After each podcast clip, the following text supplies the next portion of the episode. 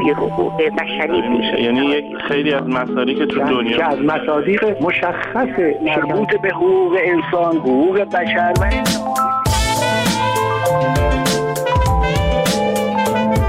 دریچه در مجله این هفته انتشار گزارش های مبنی بر کشته شدن چند زندانی توسط ماموران امنیتی و انتظامی. عفو بین الملل می‌گوید این تعداد احتمالاً 36 نفر است. ابتلای شماری از زندانیان به ویروس کرونا و انتشار خبرهایی مبنی بر مرگ چند زندانی بر اثر این بیماری و بررسی گزارشی درباره کشتار کولبران در سال 98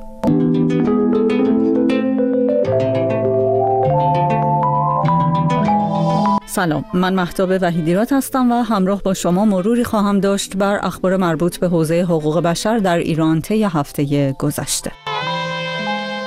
سازمان عفو بین الملل روز پنجشنبه با انتشار بیانیه ای از احتمال کشته شدن 36 تن از زندانیانی خبر داد که طی روزهای اخیر دست به اعتراض زده بودند. دلیل اعتراض این زندانیان عدم موافقت با مرخصیشان بود و کمبود امکانات بهداشتی در زندانها از جمله در زندانهای سپیدار و شیبان اهواز، زندانهای تبریز، علی گودرز، همدان، خرم‌آباد، عادل‌آباد شیراز و زندان فشافویه در تهران. این اعتراض ها در زندان های سپیدار و شیبان اهواز به درگیری های منجر شد و سازمان عفو بین الملل می‌گوید نیروهای امنیتی برای سرکوب اعتراض ها در این دو زندان در شهر اهواز به خشونت شدید متوسل شدند. رها بحرینی پژوهشگر امور ایران در عفو بین الملل و توضیح بیشتر در این باره اطلاعاتی که به دست عفو بین الملل رسیده هولناک و نگران کننده است و بین اون میره که حدود 36 زندانی در زندانهای مختلف در ایران به خاطر استفاده غیرقانونی نیروهای امنیتی از روشهای سرکوب مرگبار کشته شده باشند در روزهای اخیر دست کم در 8 زندان در نقاط مختلف کشور زندانیان به خاطر ترس از شیوع کرونا و کوتاهی مقامات در حفظ جان و سلامت اونها دست به اعتراض زدن این اعتراضات با واکنش مرگبار ماموران زندان و نیروهای امنیتی روبرو شده. در زندانهای شیبان و سپیدار در احواز بیم اون میره که تعداد کشته شدگان به 35 نفر برسه و در زندان میان دو آب هم دست کم یک زندانی که اتفاقا در زمان محکومیت به اعدام زیر 18 سال سن داشته و کودک بوده در اثر ضرب و شتم نیروهای امنیتی کشته شده. در زندان سپیدار در احواز نیروهای امنیتی و مامورین زندان از گاز اشکاور و همینطور سلاح گرم استفاده کردند و باعث مجروح شدن تعداد بسیاری از زندانیان و کشته شدن احتمالا 15 نفر شدند. در زندان شیبان احواز گزارش شده که کسانی که متهم به شرکت در اعتراضات بودند رو ماموران بعد از سرکوب اعتراضات برهنه کردند و در حیات زندان مورد ضرب و شتم قرار دادن و گزارش ها حاکی از جان باختن حدود 20 زندانی در زندان شیبان احوازه با وجود درخواست های جهانی از مقام های ایران برای آزادی موقت زندانیان در شرایط بحرانی شیوع ویروس کرونا هنوز هزاران نفر از جمله دهها زندانی سیاسی و عقیدتی در زندان های ایران به سر می‌برند و خانواده هایشان نگران ابتلای آنان به بیماری کووید 19 هستند. افرادی همچون نسرین ساتوده، سعید شیرزاد، آتنا دائمی، امیر سالار داوودی، نرگس محمدی، محمد حبیبی، کسرا نوری و سامر رجبی. غلام حسین اسماعیلی سخنگوی قوه قضاییه هفته پیش گفت به نیمی از زندانیان سیاسی مرخصی داده شده. اما از آنجایی که جمهوری اسلامی تعداد دقیق زندانیان سیاسی را اعلام نمی کند نمی توان صحت این اظهارات او را تایید کرد. مقام های ایران تاکنون درباره تعداد زندانیان مبتلا به کرونا یا قربانیان احتمالی در زندانها هم اطلاع رسانی نکردند در حالی که نهادهای مدنی و حقوق بشری در گزارش های جداگانه تاکنون از مرگ دست کم ده زندانی در زندانهای ایران بر اثر ابتلا به کرونا خبر دادند. حسن نایب هاشم پزشک و فعال حقوق بشر در وین در این باره می‌گوید. خبرهای مختلفی می‌رسه که افراد متعددی در زندان ها مبتلا شدن به بیماری کرونا و تعدادی هم فوت کردن. مثلا در زندان ارومیه حدود پنجاه نفر منتقل شدن به زندانهای دیگر و خب صرفا به خاطر اینکه مشکوک بودن به بیماری کرونا. یا اینکه در قشافویه خبر از مرگ زندانیان هست در قرچک خبر از مرگ زندانیان هست در زندان مرکزی کرج تعدادی به کرونا مبتلا شدن. حتی در زندان فشاشگویه اسم افراد مشخصی هست مثل آقای مهدی ربیعی و لشکری پناه. ولی به طور کلی از اونجایی که در مورد آمار کلی لاپوشانی میشه در مورد زندان ها بویژه این مسئله وجود داره. بنابراین تعداد دقیق در دست نیست.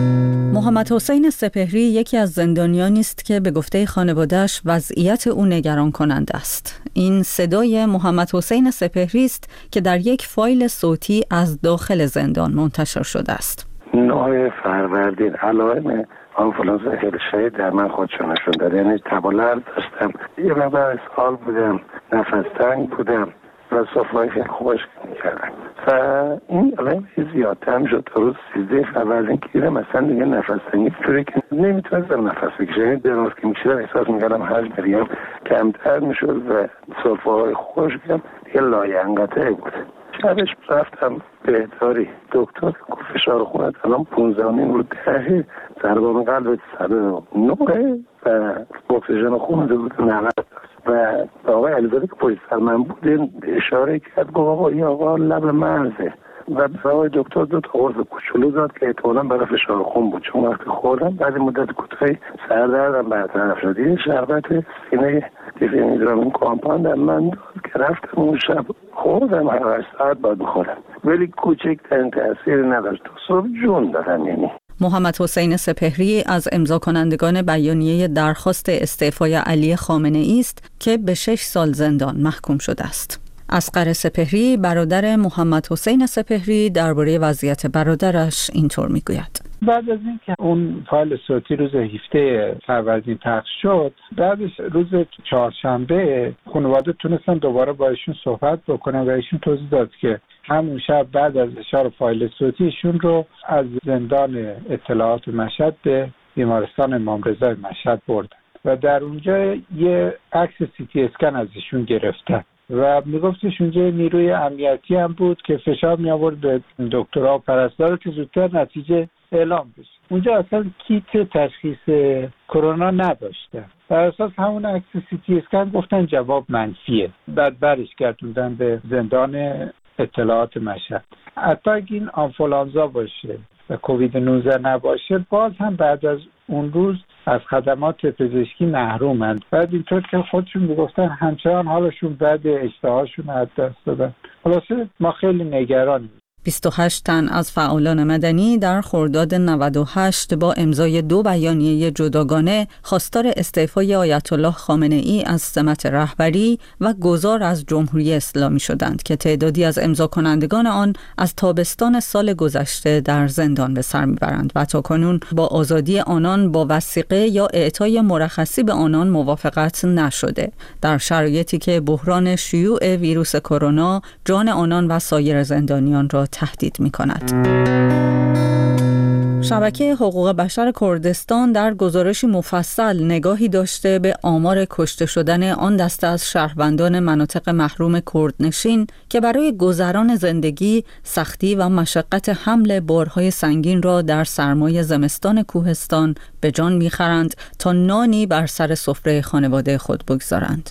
کولبران کولبرانی که به جز خطراتی همچون سرمازدگی یا پرت شدن در اعماق دره گلوله معموران مرزبانی هم جسم و جان آنان را نشانه می رود. فاطمه کریمی مدیر شبکه حقوق بشر کردستان ساکن فرانسه و جزئیاتی بیشتر. این تنها کولبران نیستند که قربانی چین شرایطی هستند خانواده ها و نزدیکاشون هم از طبعات این پدیده در امان نیستند در کنار فقر و محرومیت خانواده این افراد با استرس های هر روزه روبرو میشن که آیا عضو کولبر زنده برمیگرده یا نه.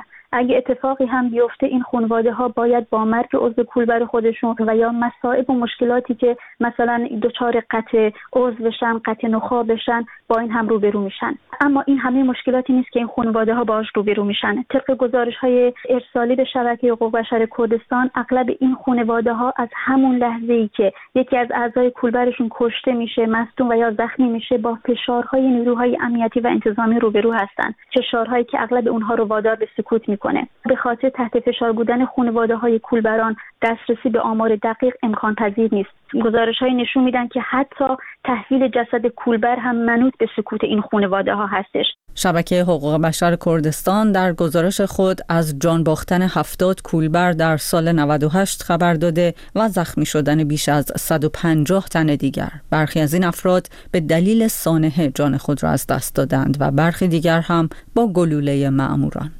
بر اساس این گزارش 58 مورد از مرگ کولبران به دلیل تیراندازی ماموران مرزبانی بوده و مرگ دوازده نفر دیگر بر اثر حوادثی همچون سقوط از ارتفاع، سرمازدگی، ریزش بهمن، تصادفات جاده‌ای و انفجار مینهای پاکسازی نشده.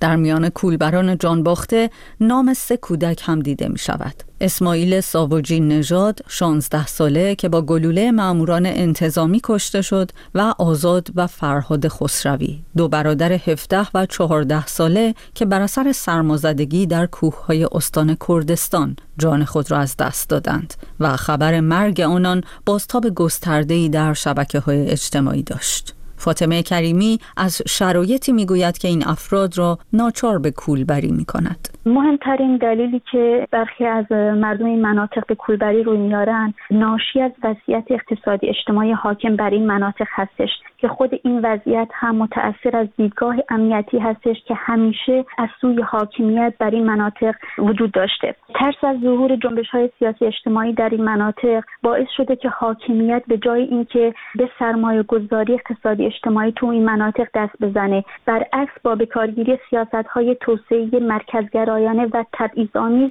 باعث محرومیت گسترده این مناطق شده. طبق آمارهای رسمی ارائه شده توسط خود دولت نرخ بیکاری در استان کردستان 20 درصد بوده و یا در کرمانشاه 17.9 درصد. خب در چین شرایطی خصوصا در سالهای اخیر تعداد زیادی از جوانای این مناطق یا برای پیدا کردن کار به شهرها یا مناطق دیگر ایران مهاجرت می‌کنن یا تعدادی هم به کولبری رو میارن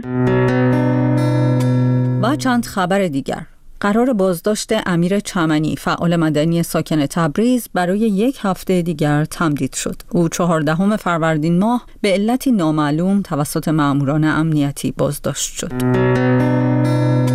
امیر بابایی روزنامهنگار و عضو انجمن سنفی روزنامهنگاران استان تهران در دادگاه تجدید نظر به دو ماه زندان محکوم شد. او با شکایت استاندار کرمانشاه به دلیل نوشتن مطالبی انتقادی به نشر اکاذیب متهم شده است.